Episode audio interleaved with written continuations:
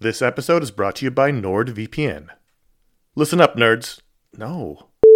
Good evening, Mr. and Mrs. America, from border to border and coast to coast and all the ships at sea. What? Hello, friends. Do you have a computer? Of course you do, because it's not 1987. Hell, you're listening to this on some kind of computer right now.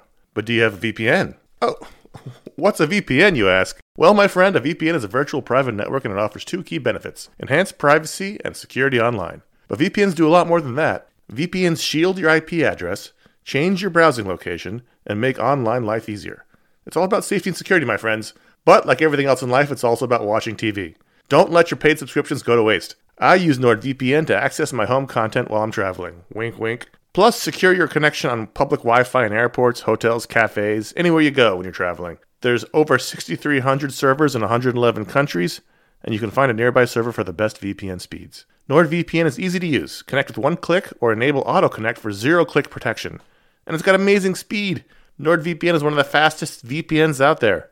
And with just one NordVPN account, you can use it on six devices. It supports every major platform Windows, Android, iOS, Mac OS, Linux, even Android TV. I think those are all real. Don't miss out on all the awesome benefits for using a VPN. Go to nordvpn.com slash ifanboy today for a risk-free 30-day money-back guarantee. The link's in the show notes. Once again, that's nordvpn.com slash ifanboy. This show is sponsored by BetterHelp. Um, you ever feel like you really need to get something off your chest?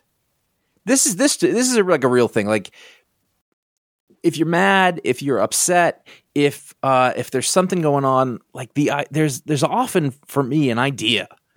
Maybe it's a wrong. Maybe it's a moment. It's it's an injustice. is something that just you, you keep going on and on, over and over in your mind about it, and like that can create anger and resentment or shame, whatever it is.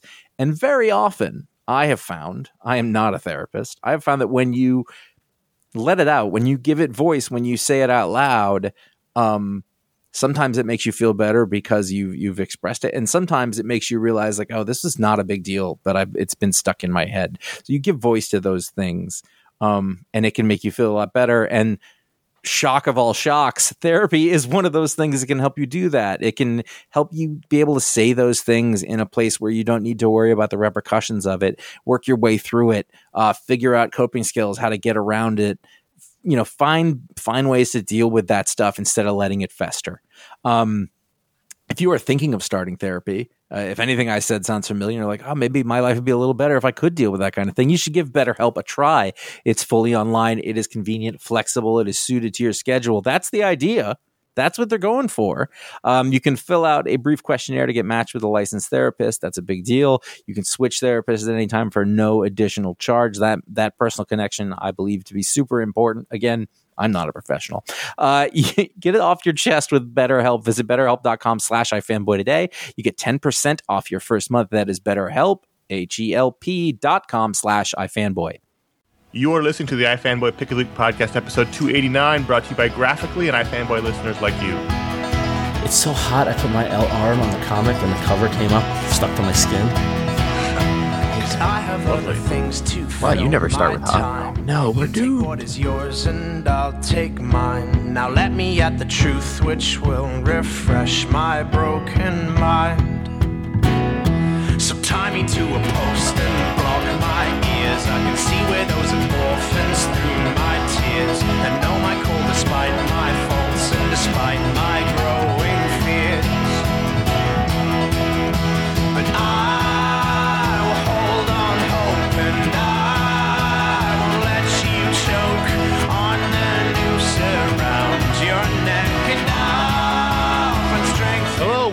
welcome to the iFanboy.com Pick of the Week podcast, episode 289. My name is Conor Kilpatrick, and I'm here with Josh Flanagan What's up? and Ron Richards. You're back. They let you out. Bail laws are surprisingly lax in Mexico. Oh, thank God. You've got me for a little while until I have to go back for the trial. At iFanboy.com, we like comics. We read comics. Every week we read a bunch of comics. One of us picks the best one, writes about it on the website, talk about the podcast. along with Don't go back there. the topics of. I'm going to go back to Mexico, okay? Sorry. Go on. my lawyer said everything would be a fine, okay? Why is doesn't Mark speak English, so I'm here? not sure what he said. Before we get to the show, a quick reminder and a warning. This is a review show. There'll be spoilers for the books we talk about. So if you're worried about spoilers, pause the show, come back. We don't want to ruin the books for you. We don't want to get the emails complaining. We don't want uh, just to deal with it at the end of the day. You really sound like you took some time off. this week, Ron.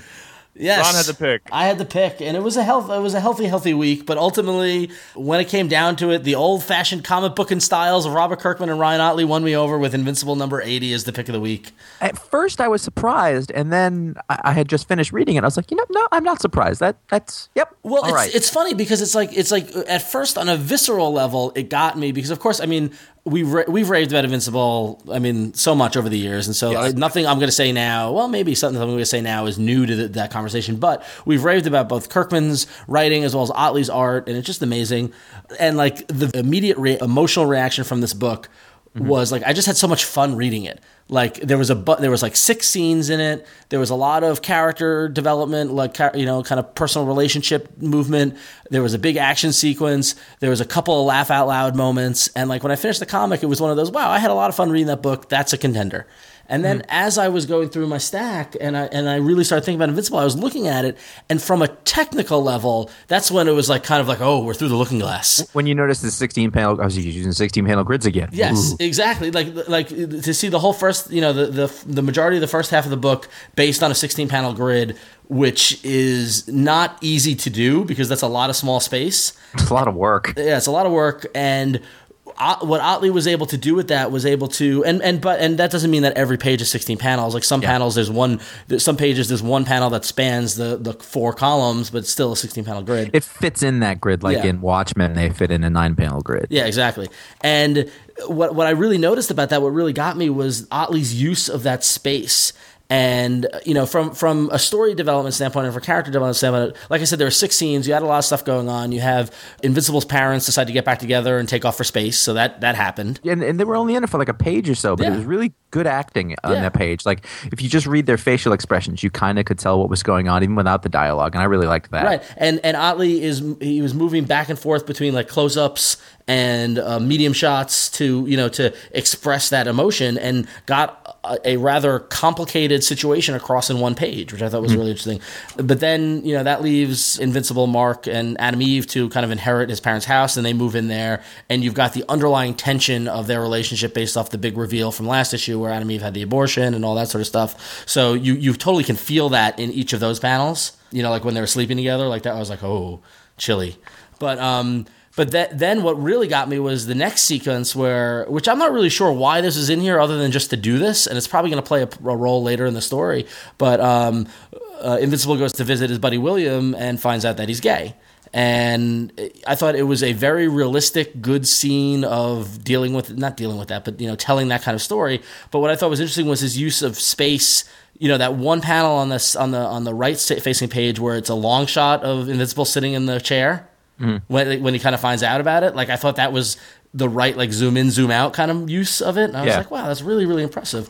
Then you know that the story moves on and Invincible's flying around and he sees a dude with big gloves and, and boots walking on the side of a building and turns out Great- it's it's some great scene. yeah, some low level um, criminal who robbed the bank to try to to earn enough money to propose to his girlfriend, and as opposed to beating him up or turning like the guy realizes he's sunk and so he just surrenders. And then invincible's like why are you doing this? And they have this conversation that is not only hysterical but Yeah. exemplifies kirkman's take on modern superhero stories if you ask me. And, and you know, the, like the other side of it is, I kept thinking, I'm like, well, is this going to turn out like Spider Man? Is this guy going to go kill somebody? And I was like, you know what? I don't think it is. I think Yeah. it's just, it's like, dude, just stop. You're being stupid. And the guy's like, you know what? You're right. Yeah. And I just, you wish you could talk to people like that. Right, exactly, exactly. So I thought that was great. And then this little mini scene of Mark going to the comic book store to get his comics with a very oddly prescient uh, joke in there about about companies rebooting their titles at number ones, which which I know he was digging at Marvel at the time, but with everything that's happened with DC, the joke just worked that much more.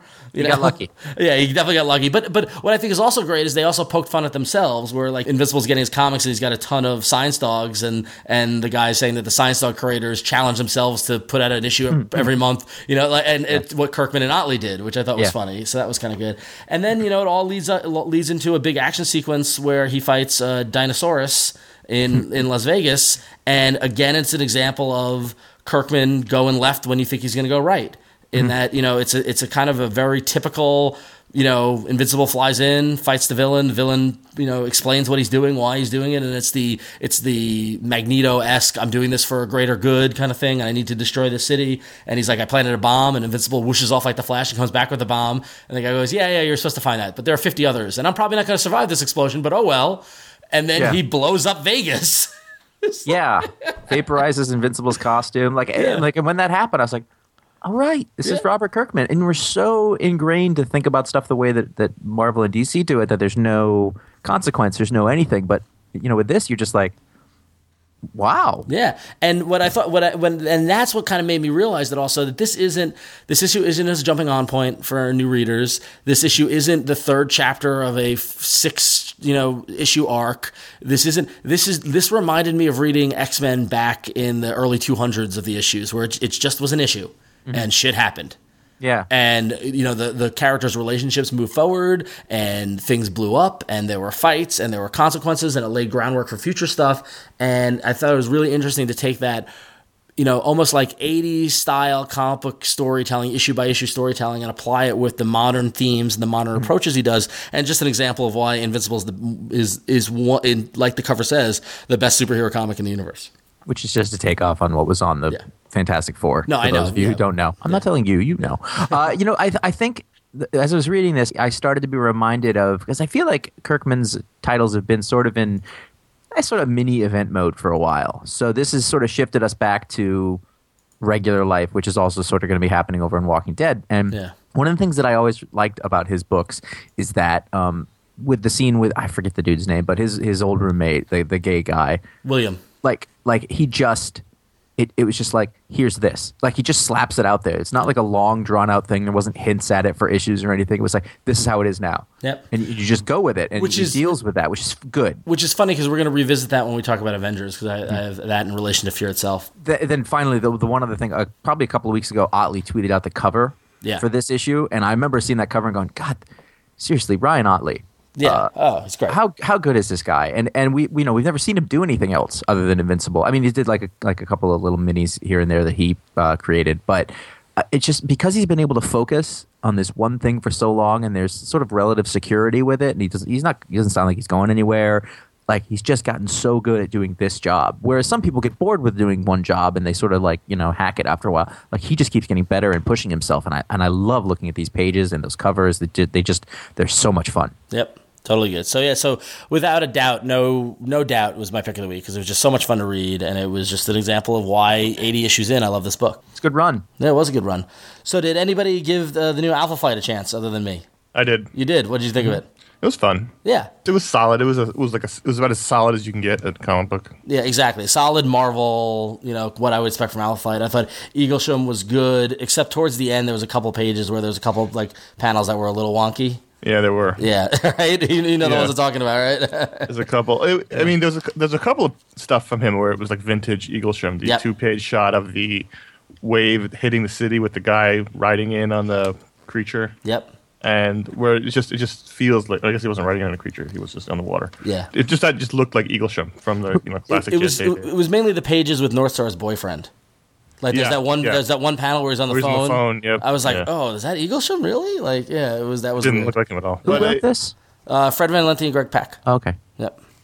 I mean, it's solid. It's it's one of the th- uh, hammer wielding bad guys attacks. Um, Canada. Ottawa, Canada, Yeah. whatever, whatever city it is. Uh, Vancouver, actually. Yeah. Ironically enough. Um, and so the Alpha Flight response, and it's the classic Alpha Flight team minus Puck and North Star, but that sort of is dealt with through the story. And I, I like Alpha Flight. I don't know why. I have no real real reason There- to. There's something about them that's charming. Yeah. You know, I mean, I don't know if it's like, oh, look, Canada's got superheroes. If it's that, that kind of looking, I'm sorry, Canadians. I that's so patronizing. I know, I know. That's why I'm apologizing. But there's something about Alpha and the fact that it like touches a little bit on the X Men, it touches a little bit on the Hulk, it touches a little bit on the Avengers. Yeah. You know, like the John Byrne run was amazing back in the day. And there's something about these characters that are endearing, and I'm glad to see them kind of back. And I got to admit, uh, Attuma or Nerkkod or whatever that that that title wave page looked awesome.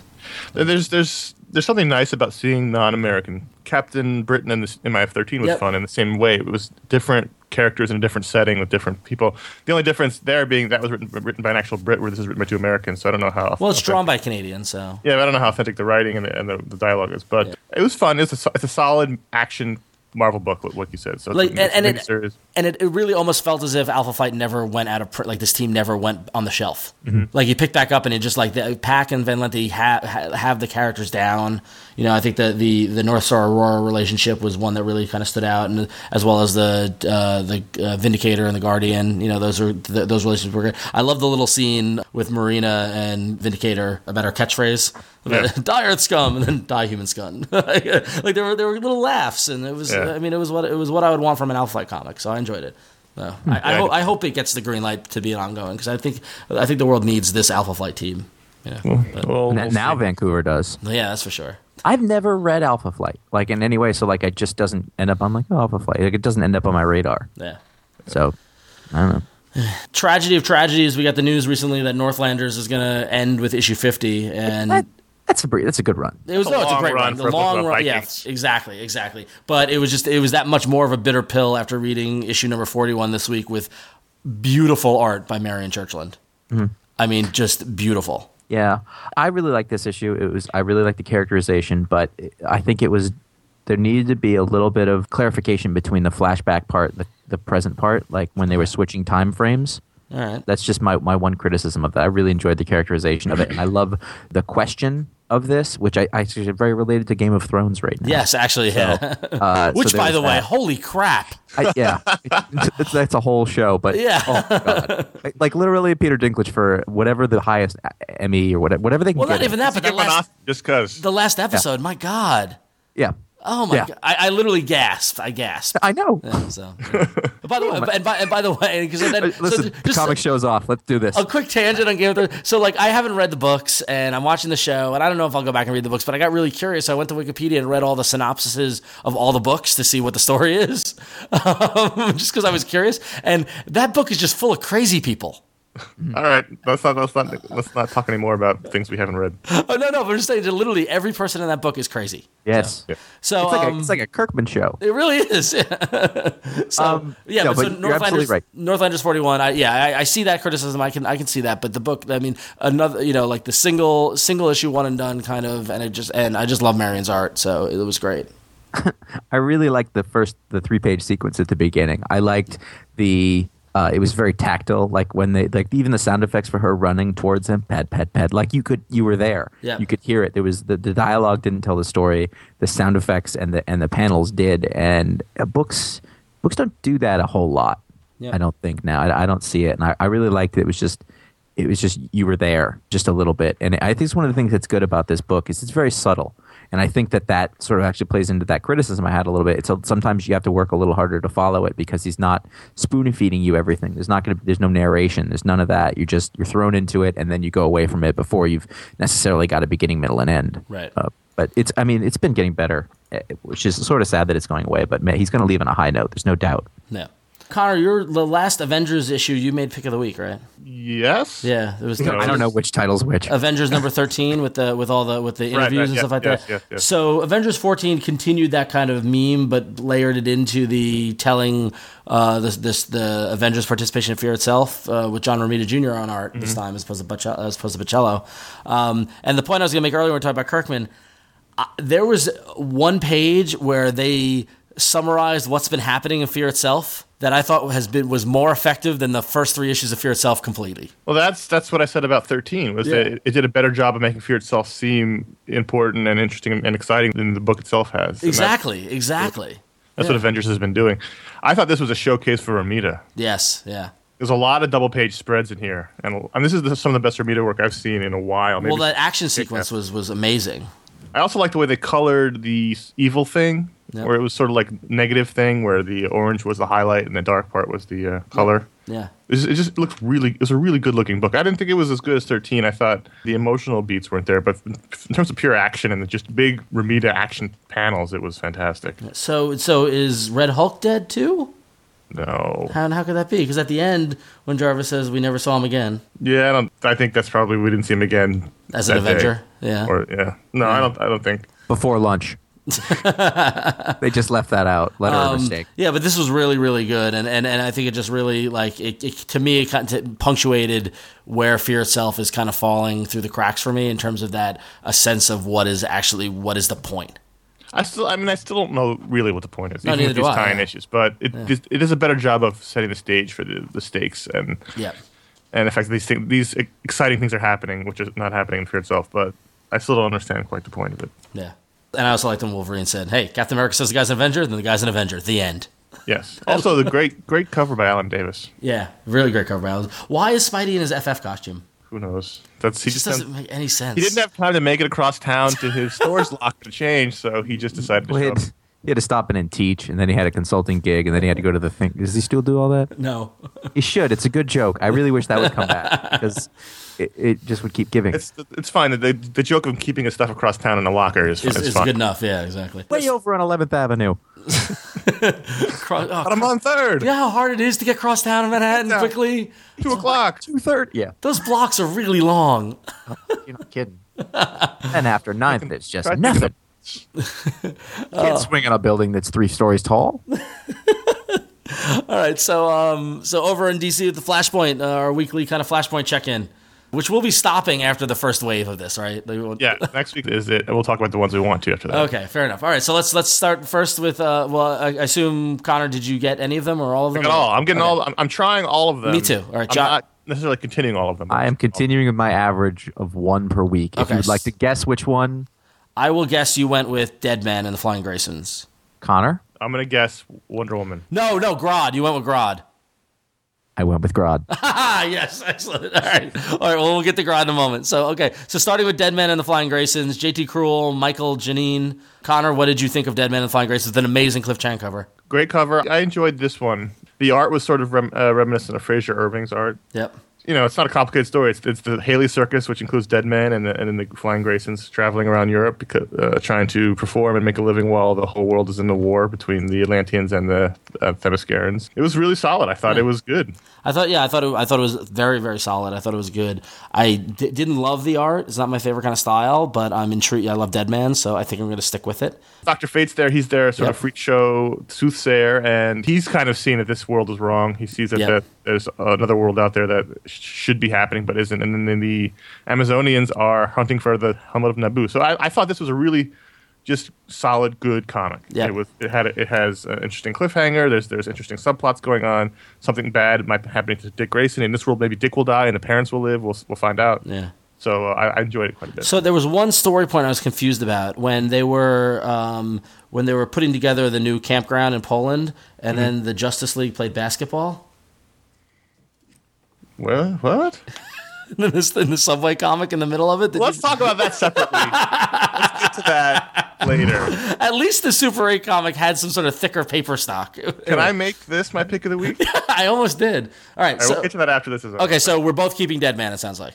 I, I enjoy Dead Man, yes. Okay. All right. So uh, Wonder Woman and the Furies. This is my pick of the week. Really, Dan Abnett, Andy Lanning, Scott Clark. Wow. Yes. I will concur with you. Not that it was pick of the week, but it was strong. Yes. It was super strong. this was the best Flashpoint related book I've read, yeah. including the book Flashpoint itself. This was basically the story of Wonder Woman and Aquaman meet as not kids, but teenagers, I guess. They decide to arrange a marriage to bring the Atlanteans and the, and the um, Amazonians together. And Again, one- very Games of Thronesian. and then factions within the, both the Atlanteans and the Amazonians don't want this marriage to happen, so they assassinate Wonder Woman's mother on the day of the wedding and it causes a rift. And it was very political, and it was very actually Game of Thrones. It was very sort of intrigue and, and there was violence and fighting, but mostly about the political intrigue of putting these two houses together. Yeah. And this this tells you how the war starts because they frame Garth or Aqualad as the killer, but it really was uh, uh, what's her name? Uh, Artemis. Artemis, And, and she wasn't aiming for Hippoly- Hippolyta or whatever. She was aiming for Wonder Woman. Yeah, so they they framed Garth. Garth is dead. He's been. They think everyone thinks he tried to kill Wonder Woman and or did kill uh, Hippolyta and uh, and probably butcher, butchering that name, but it was really good, really, Yeah, really good. Really, really good. So I'm, I'm going to keep it because I love the getting the history, the backstory, and it gives a better context into what's going on in Flashpoint. So I'm going to stick with it. And it's nice to see Abnett Lanning can not just do really good cosmic Marvel stories, but now you can see they can do lots of other interesting, good stuff. They're great writers. Yeah, they're so good. All right, so on to what personally I think is the best Flashpoint book as of yet, and I think Josh will agree with me. Pick of the week. Grodd of War. It's, of I mean, I liked Invincible a lot, but God of War was easily my pick of the week. This is the best villain one shot I've seen since Jason Aaron's Penguin issue. Yeah. Now, this was a different kind of scale because they got to be in a world of its own. There was also it, it was a sad, depressed, suicidal Grodd who can't find anyone to kill him or beat him. And He's, it- he's taken just- over all of Africa. He's got no one left to fight. No one, no one could even come close to fighting him. the comment on in the middle that he took care of Africa and no one cares. Yep. Yeah. I just like it's the forgotten continent that nobody cares about, and he's just he's sarcastic. Now we rule over the continent. Great. Yep. just And also that combined with the fact that he rides in a limo. Uh-huh. And like has a big villa, like has a like he's standing on the veranda of his villa, like it was just like, oh yes, it was a little middle management skull in that sort of sl- slump he had there. Ah. This is- it was great. I love monkeys as people. Iguara, I mean, when we saw him on the Pet Avengers, we said, "Oh, this guy's got a whole career in front of him," and we're seeing it right now. I'm super upset that this is not a miniseries, that this is just a one shot. Yeah. Like, You know, it was a really good one issue story, and I sure, no, it was, but I want But more. it ends on a cliffhanger if we're going to go invade Europe now. So I guess that'll that'll that'll- that'll, come into the main story. But Yeah. uh, and it was never spoken of again. And then one day, Brian Bendis will just fob us off when we try to ask about it. I didn't even do that book. Don't worry about it. Um, so if you can follow that, by the way, you've really been paying attention to our programming. this was this was very good too. Rod was a lot of fun. Yeah, it was. That was a, it was a strong contender for pick of the week. It really. I was, I, I was, I was really thrilled that you that know, might have blown people's minds if you'd chosen it. I might have. It might have. And I thought I definitely did think about it. I love the art. It just. It, it- yeah, but it. Yeah. It, oh. Pat did Ron Richards' curveball pick. Yeah. Exactly. I, I, lo- I love the. Uh, is it Malavar who's just like, Yes. "Look, that's cr- is that okay? He's like that guy from. He's like that guy from the Phantom Menace. yes. No army. Side Bibble. Yeah, Co Bibble. Seal Bibble. Oh, he's was, the worst. was. Oh, he. Uh, such a bad attitude. Yeah, no, he was always the naysayer. He's like, "But you Yeah. can't do that." anyway, And then there was the pilot. It was just like, ah. yeah, uh, Ric Olié. I have, I have seven Rick Ric Olié. Oli, uh, Ric Olié action figures. you remember who Ric Olié was? He was the the pilot, right? Wayne's World 2, he was the roadie. Oh, was he really? Ozzy said we had to go get him green M&Ms. That's Rick And it turned out there was a Bengal tiger. Yeah. Oh, That was him. All right, all right then. So um, let's give you this kind the of end show. of that one episode of Game of Thrones where the guy's like, I told you not to trust me. And he, oh, Oh, that was excellent. That too. was amazing. That was great. Yeah. Good show. Um, Good show. Yeah. The last series is Legion of Doom, number one, a three issue series. Adam Glass, Rodney Buchemi. Conor, what did you think of Legion of Doom? Not very good. Not very good at Not all. very good, but it had one interesting concept, which was the, basically a cliffhanger. But as the whole, not very good. It was written very cliched. Very. Yep. The main character in this is Heatwave, who in the beginning attacks Firestorm after he's split into his two beings, kills one of them, goes to prison. But the whole beginning is he's talking like uh, the opposite of Mister Freeze in the Schumacher Batman movie, where everything Yeah. is a heat-related cliche. And and also the as much as I love the Super Friends, but to see the prison was actually the Legion of Doom headquarters design, I was like, oh, really? the mushroom, you know, I was like, really? I did like the idea of planning an escape from the prison by having someone sneak Plastic Man in, Yeah. and him coming out, and then but which was gross. But That, I, that was the only good part of it. that was an interesting concept. But I'm not going to continue on at the series because I didn't like I didn't in the whole. All right, so it looks like we're on the same page. Keeping Deadman, keeping Wonder Woman, wanting more Grodd, and not keeping Legion of Doom. So there's your there's your Flashpoint scorecard for this week. But I gotta admit, it was a, this this is probably the strongest of the Flashpoint weeks. Yes, Yeah. between those three issues. Now, do we talk about Justice League Subway famous fans now, or Sure, let's let's why not? We got some issue time. one of four? At no point in this does does uh, Aquaman is he shown on his feet. he's he's he's laid out in everyone or sitting at least. Now the thing is, is that like I know, it, I mean, this is this is easy for us to make fun of, and I'm not going to really make fun of it. I thought it was fun. I just liked when Michael Strahan on the second page says, "Whoa, hey guys, look!" and he's got the sandwich in his fist. Mm-hmm. Oh, I like the next part where he's like, I haven't finished my sandwich yet. This is the insert. This was in every DC book. It's an advertisement, much like the other one, the one we had last month for the movie, whose name I can't remember. Uh, right Super now. eight Super 8. We're doing this in the morning, so yeah, night. Um, Uh, afternoon. um, Justice League. So this is this is a five page ad for Subway food, and you know what? This I liked this because it was reminiscent, of course, of the old Hostess Cupcake. Yes, ads. yeah, I had the and same those thought. old ads were stupid, and they were they were they were dumb, but they were fun, and I have fond memories of them. So in this in this instance, I had similar fond feelings for it. You Yes. you read it every time you get to it, right, all the way through.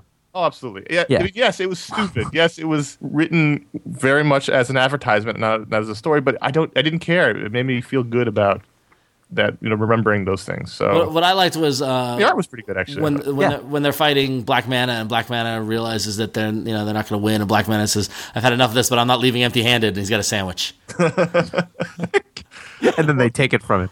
The, the story is at the at the Pro Bowl in Hawaii, three football players: Justin Tuck, uh, Michael Strahan, and the guy whose first name I can't uh, can't pronounce. Uh, um, go off to get some Subway sandwiches while wearing Subway T-shirts, and walking the beach. They see some uh, minions of Black Manta have have subdued Aquaman, so they go to go they go help. They go fight the minions, and then Justice League shows up and they all beat the minions. So.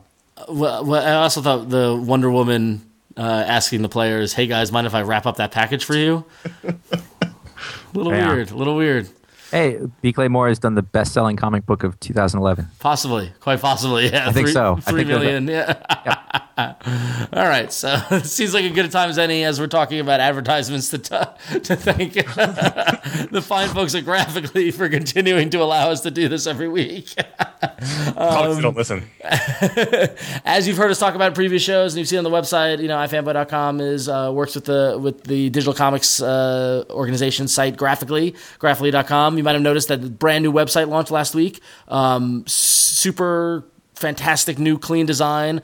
Hopefully, you're as impressed uh, by by as I was when I first saw it. Um, now you can you know read comics on the web really easily. The whole library is there. You've got your if you register and create an account, you have a profile. You can add your friends. You can see what your friends are reading. You can click on the embed code and take the comic you're reading, throw it on your site or your blog, share it with other folks. It's really really cool. If you want to try it out, check out Rest from Top Cow, which is uh, Milo Ventimiglia produced comic book, and it's totally free on Graphicly. We're gonna be releasing each issue every week, and so currently right now issue zero and issue one are currently free, and the other issues are coming soon. So go to graphicly.com and check that out. The search function, I don't know if you guys have played with it yet, but the search function is like to die for now. Like you type in anything, it comes up with the characters, creators, the books. Like you can find stuff really easily. I don't, I don't go on the internet. Nice. We've got over 4,000 comics from Marvel, Top Cow, Boom, IDW, Archaia, ton of tons of publishers, tons of great stuff in there, as well as the website. You can get it on your Android phone or your iPhone or your iPad or your Android tablet device. Have apps on all those platforms. And be sure to follow Graphicly on Twitter at twitter.com slash graphicly and check out the new website at graphicly.com.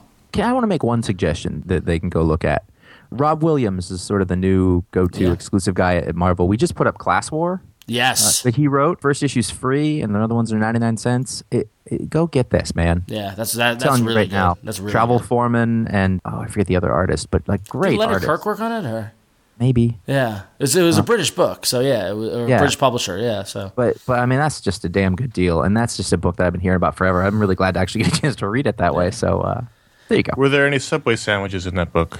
I don't think so. not too bad. Am I am I the only one hungry for Subway sandwiches right now? No, I ate lunch already because it's the afternoon. All right, I swore off Subway long ago. All right, so moving on. So the, as the X Men inches forward to, to Schism, you got X Men Prelude to Schism number three. it's not the book, but it's gonna be. Yeah. That's what the title says. um, this was written by Paul Jenkins, which I know is a, a bit of a notorious name in the comic industry now. This wasn't half bad.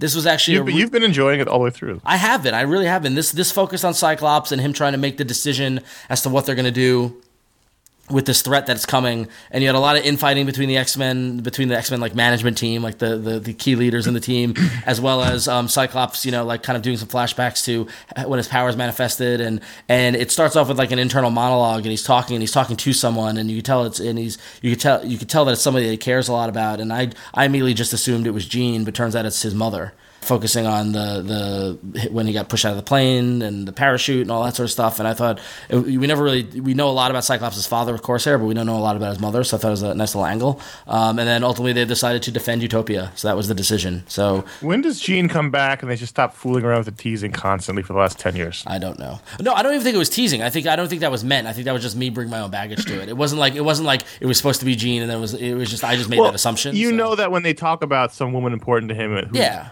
Come back, it's everyone's going to assume it's Jean. Yeah, right. But then that also leads into Uncanny X Men number 538, which was the last issue of the Break World kind of sto- storyline and the Break World coming back. And this was just fantastic.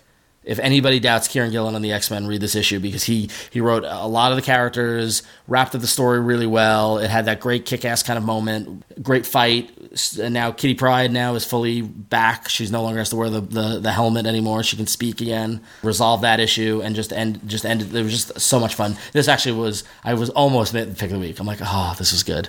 So, it's just, I, but I can't gush. about I've been gushing about the X Men too much, so I, I held back a little. Oh, I'm really excited about the next book, and I'm sure a lot of people are too. Conor, Uh, it's not me. I Really? didn't put it on the list. Oh well, yeah, I, I put it for both of us. You can take it. Take it. No, I didn't read it. You didn't read it? Oh, Oh my God, Archie and Friends number one fifty six. no, I only read the new Archie stuff. Oh man, I only read the Archie, the uh, you know, the Archie in the future married to the to the girls story. Oh, I just assumed you'd pick this up because this um this was a, a special one shot issue that featured Archie and friends as well as Sabrina the Teenage Witch, Josie and the Pussycats, and that Wilkin boy because they're all attending the Riverdale Comic Con, Oh, nice. and this was. This was a lot of fun. I mean, it was there was a lot of inside con jokes in there about comic cons and a lot of little uh, tongue in cheek stuff, uh, people in costumes and things like that. Was it all the one story through the whole issue? Yeah, it was the whole one story throughout the entire issue. Yeah, Oh, then I'll probably go back and get it. Yeah, ba- I would strongly advise it. Basically, there's a costume contest at the con, so they're all in costume, and there's this mysterious uh, Optimus Prime like guy who nobody knows who it is, and that's the big mystery is who it who it actually is. And then randomly, J.J. Abrams was in the book. He was the judge of the costume contest, and it turns out, and they gave, and they not to spoil it, but they gave the award to the, the Optimus Prime, but turns out to be a robot. And so the fact that he's a robot means that who's going to win. And the prize was is that uh, J.J. Abrams was going to give everybody free movies and free food. Was going to give the winner that. And so J.J. Abrams goes, "How about everybody wins?" And the gang goes, "Everyone!" And he goes, "Sure, free movies and meals on me forever." Forever, yes, forever. that, that's a significant portion of the income to deal with food. especially Jughead. You sure you want to go out again? Yeah, I got, yeah. J.J. Abrams got this. Let's go.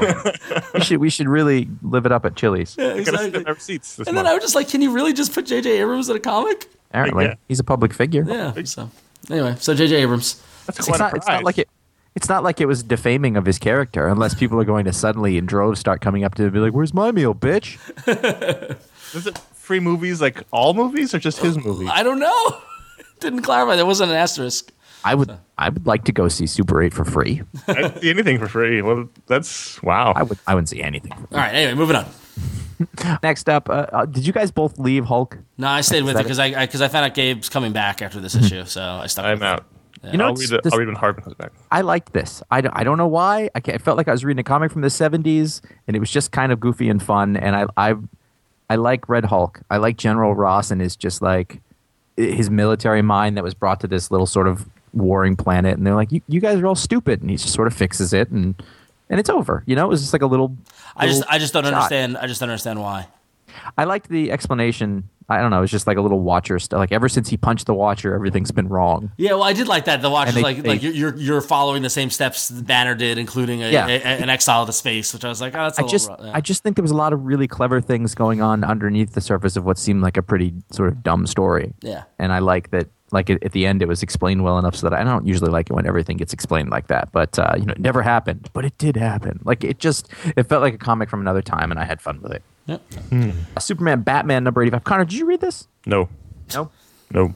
It was just, it's just another one of those throwbacky sort of stories. Enjoy that- it while you can. I well, exactly. The thing, the thing that I'm realizing about Superman, Batman is it's is the two biggest superhero characters in the world, and this is their indie book. Yeah. it's you know this like their tryout book that they have going. Uh, Body washes up and is a reporter from Metropolis, and he's figured out Batman's identity, and so the Daily Planet sends Clark to go follow up on the story and rescue it, and and Batman's acting really erratic and and torches a bunch of the evidence, and everybody thinks Batman killed him, and and I mean, it's a little bit. If you know what it felt like, it felt like a sort of slightly hardcore version of the Superman animated series with Batman guest starring. Like it mm-hmm. was just like, why would you let me help you? And he said, "Leave me alone, Clark. I'm fine. My city." And he just sort of flies off. And there's this like almost slight overuse of the Batman or Superman disappearing from whoever they're talking to thing. But mm-hmm. it's always fun. I think if you write Batman, you kind of have to do it once. You just you have to get it out of your system. It was it was a, it was a fun little story, and it sort of because it wasn't encumbered by all that continuity. I suppose you don't have to worry about it. Well, you can't. Well, that's not right. It doesn't matter. Yeah, I mean that's that's what it's been. Well, they've tried lots of different things with Batman, Superman, mm-hmm. right? And it's it's all over the map. It's, it's, Yeah. as a series, it's been all over the map. Totally. But uh, I had fun with it. Well, enjoy it while you can because it's going away come September. That's fine. It's been 85 issues. It's really It's a, that's big a really yeah. I'm surprised it went that long. Yeah, exactly. I'm not. It sells really well because Superman and Batman, but it's not Yeah. really a big Yeah. loss. But it's funny where it started and where it is now. I mean, it was it was Loeb and McGuinness. Like it was as big and commercial as you could get. Wow, that was a long time ago. I, I bought it back then. 85 issues ago. Yeah, jeez. Anyway, so those are the books that came out that we enjoyed. Uh, go to ifanboy.com slash comics where you can see all the books that came out this past week. And you all in the iFanboy community bought your bunch of your books and you came back to ifanboy.com and gave your ratings and your reviews and wrote some reviews and did your picks of the week. So we want to highlight what you've been enjoying. And we're recording this very early or early in the week in the week. So Really, the day of the week. the day, yeah, the day of the week. We're actually recording this on Thursday, just so you know. So these are these are the picks of the week, uh, the top five pick of the weeks as of Thursday. It's probably changed by the time you hear this on Sunday, just so you know. A little behind the curtain action going on. 100 people are going, well, why can't you just release it now? Because it's a schedule, damn it. Yeah, so this is a, this is a rough week. Okay, let's just let's leave it at that. All right, so the number five uh, top uh, pick of the week was Power Girl number twenty five, with seven percent of the iFanboy community made it their pick of the week, and we're gonna hear a little more about Power Girl in a bit. Number four, surprisingly, was Northlanders number forty one at eleven percent, which I was impressed by. Apparently, other pe- uh, uh, other people are enjoying the art as well, or the story, just everything, the comic. I'm gonna stop talking now. Number three is Batgirl number 22 with 14%. Another book to enjoy while you can. Brian Q. Miller's run on Batgirl coming to an end. 14% of you enjoyed it. It made it your pick of the week.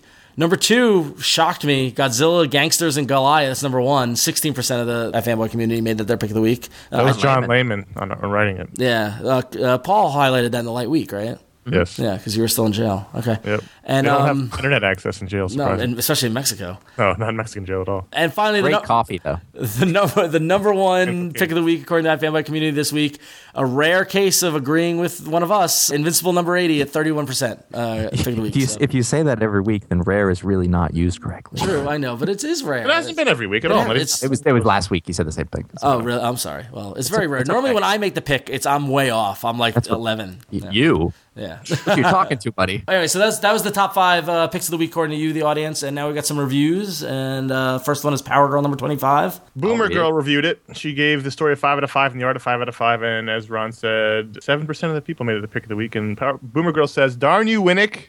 He never fails to make me cry. This issue was fantastic, and its writing and art like this that makes the news of this series cancellation a bitter taste in my mouth. These panels of the Power Girl fighting an actual hurricane were spectacular, but then again, this title has delivered when it comes to the amazing art.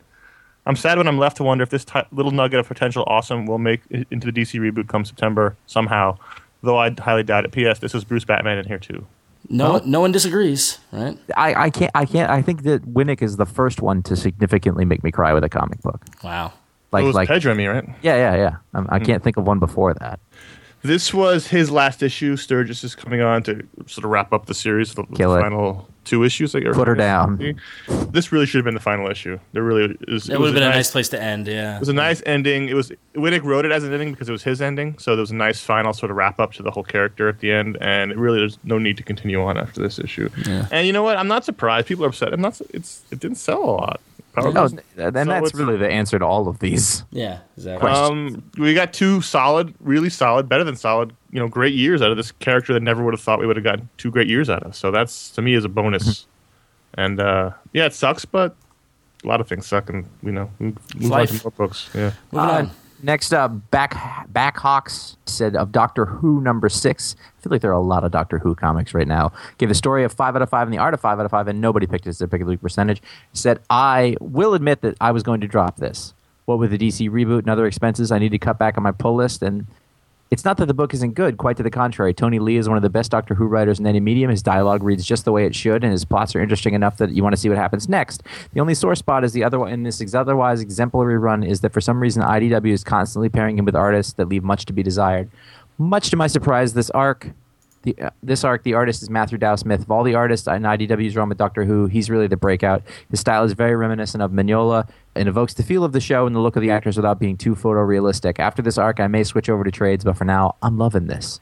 So don't drop it for books that you don't even know about yet. yeah. Exactly. Why? Don't do that. Yeah. Why'd you do that? You know what? I, I watch the show. I'm a fan of it, but for some reason, I, I I can't get into Doctor Who comics. I don't know why. Have you tried? Yeah, I've tried to read a couple. Matthew Dow Smith is very good, although I think he avoids drawing feet. Let's see if I get email about that. But if you read the, art in it, which is noticeable because like the last one, he only he always wore Converse All Stars. You could totally see like it was like where are the feet. But Tony Lee's the guy who's been doing this for a really long time, and uh, I actually really like Dow Smith's uh, style. It's it's cartoony, but it sort of it does evoke the, the characters very well. Um, I, I think it's a really good time to be a Doctor Who fan, but I, I just like the TV version of it for whatever reason. All right, cool. So go to ifanboy.com slash comics and do your pull list every week and come back and rate your comics and write a review and you might make it on the show. Conor, book of the month time. This month's book of the month, it is June, I believe. Yes, yes, that is correct. June's book of the month that I fanboy is The Flash Omnibus by Geoff Johns, Volume 1. And it is. DC's really jumped on the omnibus bandwagon. You're going to see a lot of these in the next year. As they should. I mean, like this is this Yeah. this particularly the the comics in this book. How many years have we been wanting to recommend this the, Johns' run on the Flash to people? It just wasn't in print. Yep, so you're going to see stuff like Johns' Teen Titans. You're going to see the original Perez Wolfman t- Teen Titans. You're going to see John. Basically, anything Johns wrote. Johns' Hawkman's coming out. So Conor, a lot uh, of omnibus or omnibuy or omniboo are coming out. So let's talk Conor, about is, is your floor going to be okay? I have to reinforce I'm the floor. I'm a little worried. I did have to reinforce the bookshelf, the bottom shelf. Well, the I'm bottom. not I'm not surprised. That's that's gonna be the death of you. You realize I that? talk about that on my carpentry show, uh, which we'll it's gonna be a New yet. York one. Nerdy recluse in Brooklyn killed by bookshelf. You're really good at that. I love it. I love it. All right, so uh, Flash. Let's talk about Flash. Flash is I Conor, I don't think you're a nerdy recluse, but that's what the press no, would that's think. what they'll say. That's that's the joke, isn't it? We're not hipsters either, but that's also the um, Pathetic loser, crushed by books. Coming up after the break. First, weather on the ones. Sorry. in, the, in the same package for 15 minutes, and then we're doing. it. Slightly sunny. Chance of rain. Oh boy! So Flash. Flash was one of the really important books in my comic life because it was one of the books that got me going to the store weekly. When uh, when Flash, my friend and I went to the store and I bought Flash number 49. And this is before Johns, before Wade. This is back in the Messner Loebs era. And 49 came out, and at the end they were like they teased a big thing in 50 because you know it's a 50th issue. So my friend and I were like, oh, we better go back and get 50 when it comes out. And that's when I started realizing I had to start going every week. And um, that's when it started. yeah, that's basically when it started. When I started These come out week. again? And so. uh, at that time, I just sort of buy random issues. Then this is the first time I started going like consecutively to buy issues in a row. Idiot um, boy has revelation. so then after Mr. Loeb left, then there was some other. There may have been other people. Then Wade came on, and Wade Wade's run was really my my my sort of favorite Flash run of all time. I think it, it went five years. something like Wade and Brian August, Augustyn. August- was it? yeah. Augustyn, yeah, yeah. It went five years, which led to Geoff Johns coming on at a very young age. He's he was in his twenties at the point. He was basically just breaking into comics. He came on for I think he did three years or two years, and this collects that run. And just since Johns is the hot writer, he gets the omnibus. Wade is not the hot writer at DC, so he's not going to get an omnibus. But this is still really good Flash comics. I know this is Ron's favorite run on Flash Yeah. this is basically a comprehensive collection of Johns' run. Now, I've mentioned in my review on the iFanboy that the first arc is actually not that great, but they collect as you know it's it's comprehensive, so it's collected in the book and it actually kicks off the book. It involves Flash actually waking up in an alternate world where there's no Flash. It's Wait a minute. And Barry Allen is there, so. That's not. It's okay, but really, the second arc where Kolins comes on is where this book really kicks off Yep. and it's that old Kolins style that we love. It really Kolins, as much as Johns was responsible for making this book special, it, he really created an environment and a world, and he made Keystone a character. They mm. turned Keystone into the blue collar capital of D- the DCU. It looks like a city, like Opal looks like a city, like Gotham has a, has a, its own flavor. Mm-hmm. Keystone really was unique under Kolins and Johns, and once Kolins comes on board in this omnibus, it's really, really good. It comes to life almost. Yeah. Yes. Yeah. Ron, you got this omnibus, right? Did you look? Did you read through it or not? Yeah, no, I, well, I have these these all in issues, but I got the omnibus and I was able to revisit it again, and, and I haven't, I, I didn't sit down and read the whole thing, but I kind of sampled here and there, and it's just, I, I love, I, there was such a, there was such an energy and a like, and it's so, it's so ironic given what's recently happened with Johns and his like mission to bring back Barry, and and you get, the, I get the sense that Geoff is a bigger Barry than Wally fan, and yet He for, totally is. And actually, reading through this now, knowing that, you can see it. yeah, oh really interesting. Maybe I can need to Barry get it. pops up a lot, either in flashbacks or memories or talking about Barry. But but what's interesting is that it it, it totally um, made me fall in love with Wally as a character. Like I just I just you remember at this time like I lo- like named my fantasy baseball team after after um, Keystone City. Like I was just, I was all about this run and it, oh, it was great. So it's great to see it get a nice hardcover treatment and finally I can give it to people to go check it out. So, Is the whole run in this book? no. well, no, no, no. This is No, this is a volume Volume one. One, Okay, yeah. that was my question. This Yeah. is this is you know the first seventeen issues or whatever it is. Okay. How many maybe books are going Probably be? four volumes, I'd say.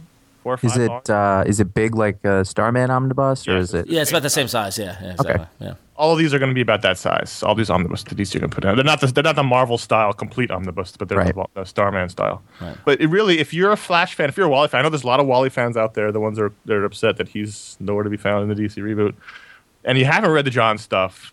This is great Wally West Flash John stuff. Read, read one per month. Yeah. There you go. I mean, just, it'll be like he's coming out with books now. Yeah. There's a there's a great story in here. I remember all you know, Ron. The great thing about this run was all the great supporting cast and characters. It almost wasn't about Wally. Yep. Even though. Wally was great in the book, it was about the cops. It was about Linda. It was about Jay and his. There was such a great, a rich cast. Yeah. and it was about that that whole evil prison in, in Keystone and the evil warden who ran it who- that they kept all the rogues in, and it, it was a really just a really well fleshed out world. The thing that Johns does is he creates this whole.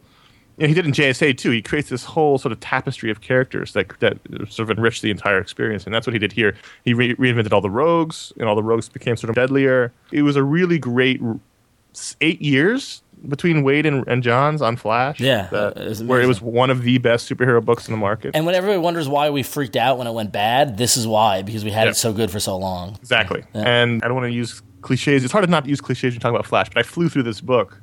You know, I- it was it was so I don't get it. it was so good that I didn't want to stop reading it. And it's a it's a thick book. It's 400 plus pages, and I just didn't want to put it down because the world that he, that Johns, especially after the first arc, the first arc was slow to get through, but after that, the familiar world that I remember from Johns' run is created, and it's really just just wonderful to. read. And I, again, I as Ron said, these books haven't you haven't you couldn't get trades of these issues. There were trades, but you, they were out of print. This is a good way for me to re- revisit the books I love because I'm not, you know, diving into my back issues anymore. Totally. So the J- Flash Omnibus by Geoff Johns, Volume One, the very awkwardly titled omnibus, is uh, great if you're a Flash fan, if you're a Geoff Johns fan, if you've never read this run, if you only heard about it in the past or heard about it in the, in the present, never read it in the past. It's a great run on Flash, and if you're a Wally fan and you miss Wally, this is you got to check, you got to get it. This is why. I mean, this is one of the big reasons why Geoff Johns is Geoff Johns. Mm-hmm. You know, this is where that sort of started for him. Good stuff. Pick it up. Cool. Awesome. All right, then. So uh, go to ifanboy.com and you can check out Conor's review, and um, it's a good review. So let's go into It's a the. good We review. we really we failed failed at the end of that whole segment there, didn't we? Yeah, the transition, the, se- the We can do segues are, are a little rough these Good days. thing. Anyway, Yeah. good things. All right, so another good thing are emails. Onto the onto our emails and voicemails. Our first email comes from Anthony, who has a question about wants to know, in our opinion, which is the better writing team, Jimmy Palmiotti and Justin Gray, or Dan Abnett and Andy Lanning? Why, why do you uh, have to choose? I know that's such a tough call. They're, That's- they're different. They do different stuff. things. Now, now the, the thing is that I'm I'm I mean I'm I'm a big fan of Abnett and Lanning, but I will admit that I think Palmiotti and Gray have shown more range. Yes, absolutely. Yeah. But then again, we don't know that they don't that they don't have the range. Abnett and Lanning. They just haven't. Yeah, exactly. Exactly. I mean, they've done other genres, I think, but I think that we've we've seen Abnett and Lanning do all sorts of kinds of books, and and uh, the other thing that Palmiotti and Gray haven't done that Abnett and Lanning have is a giant, huge arc. If you look through all that stuff they did from Annihilation onward, I mean, that's a big story, and the stuff like they're funny, they're funnier. I think Abnett and Lanning are funnier. Yeah. I think that's definitely true. Palmiotti and Gray might be a little more twisted. Yep. Yep. I agree. Uh, a little, I little, little darker. I would the pick arc thing, between I don't them. think they want to do that stuff. Yeah. Oh no, and no, that's Since and that's Palmiotti fine. Great don't want to. They want to try, do a lot of different things. No, and, and that's sample. I mean, like they excel at the single issue Yeah. m- more than anything, and I I wouldn't. You know, they're both very different. I'm glad that we have both of them. I ain't, I ain't picking one. I'm not picking one either. I think I think they're great that we have both of them, but but they definitely have different sensibilities. Let's just say that. So, I'd be It's like American. you choose between Josh and Ron. well, that's Not to easy. do it. That's easy. Well, if we're bribing him, yeah. All right, so if you have any questions, you can email us at contact at ifanboy.com and onto the voicemail. You can also call our voicemail line. And our first question uh, has a very astute observation. Hi guys, this is Daryl from Chandler, Arizona. My question is, I'm reading um, X23 currently, and it's a great run. I was wondering why isn't there any more Marvel women that are being written by itself? For instance, maybe like a Storm. Why is she so much in the background lately? Anyway, uh, keep up the great work, and uh, can't wait to hear your next podcast. Thanks. So this is really weird that that he called in because I had a conversation last week very similar to this topic, which really made me think. And uh, if you're not following along on the comics media internet cycle, there's a lot of people. A lot of people have been com- not complaining, but observing that the number of female creators at DC went down with the relaunch. Like there's not many females working about comics, and that led to a conversation about females in comics. And if you look at Marvel and DC. DC has Supergirl, Power Girl, Wonder Woman, all of these like female kind of roles. If you look at Marvel, other than other than uh, females being on uh, teams, there's n- they're nowhere. Well, they're villains. Yeah, yeah, As we said, someone at Marvel hates women. yeah. No, no, but uh, no. I, this is actually no. I remember when I was talking about it. I, I, when I when I was on I went on the Comic Vine podcast last week, and this com- this topic came up at how there's no book at Marvel with a woman in the lead. Like yes, you've got Invisible Woman on FF, and you've got Storm in the X Men, and you've got Ms. Marvel on the Avengers. But they're like Ms. Marvel's Marvel book. book's got- gone, right? Yeah. She-Hulk got got reduced to a miniseries. Yep. Um, They don't. They don't sell. Spider Woman I mean, disappeared. Yeah, they don't sell. yeah, Spider I mean, Girls that's- are still around, but the, the audience is 95% male and i think i, I would I, I bet uh, this is just a guess but i bet that the audience for marvel is more is a higher percentage of guys than girls but don't guys like chicks in small costumes? And that's why you have them as evil or as like sidekicks but Yeah. never as as the lead character i, I think they don't buy them and i'm not going to call that a bad word but it's just like a preference that those kinds of readers have Right. have shown And meanwhile, you know. we've seen we've seen some great like you know Dan Slott's run on She Hulk was awesome. It didn't sell. Didn't sell at all. Mm-hmm. Yeah. Um, a, a lot of people said a lot of people said really good things about Brian Reed's run on Ms. Marvel. Didn't sell. It, went, it went pretty long. Yeah, it did go it did- Comparatively. yeah, yeah. But yeah, no, but it's interesting that, the, the, for some reason there's a but but even then there's a like Wonder Woman is a clear like there will always be a Wonder Woman book because it's a strong kind of pantheon character. Marvel, do, I mean, do do you count Invisible Woman and Storm as part of the pantheon of Marvel heroes? no because they're part of they, they don't exist as solo characters on their own Yeah, in the same way that a wonder woman does or power girl or, or anything I think you're right that Marvel seems to have more male fans. I think if you you can talk to you know female fans, they tend to read DC books because that's where the female characters are. So does, is it a chicken and egg thing? Are there more? Are there no? Are there less women reading Marvel? Well, So- I mean, so- if you think about it, a title like Birds of Birds of Prey, you know, that survived for a really long, still survives Yeah. for a 10 really years, long time 10 at DC. Yeah. You know, it, when they do it at Marvel, it's like a it's like a two month event. And so then so, ladies are taking over. Yeah, I know. Yeah, women, Marvel women. Yeah, but th- so then then you layer in the other uh, ironic aspect is DC with the stronger female characters, and then just cleaning house and getting rid of all the women that worked on the books, except for Gail Simone. Well, that see the thing is, it's not. I mean, that that's not exactly true. No, I I don't think that's It- cut and dry. A, I'm kidding. a, a, there are a lot more men who work in comics. There just are, and they have stronger followings. Like you're trying to. The, the end of the day, they're trying to sell books. Right. So the people who are big fan favorites are mostly men. B, you know, like I've heard there's there's we don't know anything about the pitching process. We don't know that women weren't offered. I do know Kelly Sue DeConnick was offered books. Yep. You know, one book she couldn't take it. She didn't. She pitched for another one, didn't get it. You know, like it's not. yeah, no, I I, I I I agree with that. I understand. You know, obviously there's no master plan. We must remove the women from the process entirely. You know, that's not. I don't think that's happening. Unless, I don't think anybody at DC has a German accent. I think it would be. Do you know that for sure? Have I don't know that for Diane sure. That's true. If you, if you had stuck around in Bob Harras's office a little bit longer, do you know? All right, it was good to see you guys. I'm just gonna go here and just hide under the desk. Is the one with the sideburns gone? Anyway, so, so I mean, it's an interesting question, but a good observation nonetheless. And yeah, I'm, I doubt. I honestly, I doubt Marvel cares. They just Marvel just cares about those sales numbers. They don't care because they got they have fifty percent of the market as of May. Yep, they don't need to. Anyway, so if you have any uh, questions, any observations, you can call us on our voicemail line at one eight eight fanboys. It's one eight eight three two six two six nine seven. Now we have a Green Lantern podcast this week. It'll behind this show on the feed. You can find it on fanboy.com. You can find it on iTunes or anywhere you get the podcast. It'll be behind this one. I we haven't seen it yet. This is, again, this is Thursday. We're recording. So there's there's great I'm- potential for this podcast. Let's just say let's leave it at that. Assuming the way things are going, this might be uh, one of those podcasts like Wanted you know. So you might want to tune in for that. could, could be a Jonah good Hex. time. Jonah Hex. G.I. Well, I don't. I don't think it's going to be Jonah Hex. I don't think it'll be a GI Joe level nothing, either. It's yeah. nothing that I don't think G.I. Joe was that bad. anyway, so So tune in for the Green Lantern Special Edition podcast, which will be on iFanboy, will be on iTunes, will be on all the places you listen to the podcast. if that's not enough podcasting for you, you can come back on Monday and check out our iFanboy Don't Miss. This week, I'm going to be talking to uh, writer and artist David Hahn, uh, who's got All Nighter number one coming from Image Comics. And It's just about being very tired. no, if you if you know me and you know uh, in, in the letter column a couple weeks ago, I was lamenting the lack of relationship comics and stuff like that. This is totally scratching that itch, and so it's going to be a lot of fun to talk about. So check out Don't Miss. Uh, it's got a separate feed in iTunes, so go search for iFanboy Don't Miss in, uh, in iTunes and subscribe to it. And you can also check it out on iFanboy.com come Monday. And while you're at ifanboy.com, check out my pick of the week review of Invincible number 80, as well as all the great articles and posts that are there throughout the week. Uh, another strong week, tons of Green Lantern stuff, but not too much. I think we just had the right balance. Um, some great analysis of the DC relaunch this week as well. I thought we we really we really stepped it up in these recent weeks, gentlemen. I'm, I'm impressed. Giving So- us something to work with. yeah, so if you're not going to ifanboy.com every day and reading the posts or subscribing to the RSS feed, go do that. Uh, it helps us out. It's good to be heard. And you can also check out, like we said, all the great podcasts we have. Word Balloon every week as well, as well as our video show, which comes out every Wednesday. So last week we had an episode talking about Green Lantern and some of the hyping up the movie, which I'm sure you know was was worth was worthwhile. Um, but it was a good discussion of the Well, various as well as the characters who've been Yeah, exactly. Green Lantern besides Hal Jordan. So Exactly. was- And then this week we're going to be talking about the DC relaunch, as if we haven't enough. But you're going to get to hear the words coming from our mouth as we analyze what's hap- what's going on. Hear the words that are coming out of my mouth. That's what I was thinking too. So check that out on Wednesday. You can email us at contact at fanboy.com. You can call our voicemail line at 888 fanboys 326 2697. Any comments, questions, concerns, discussion topics to get on this show, get in the video show, just sort of amuse us as we listen to your voicemails during the day.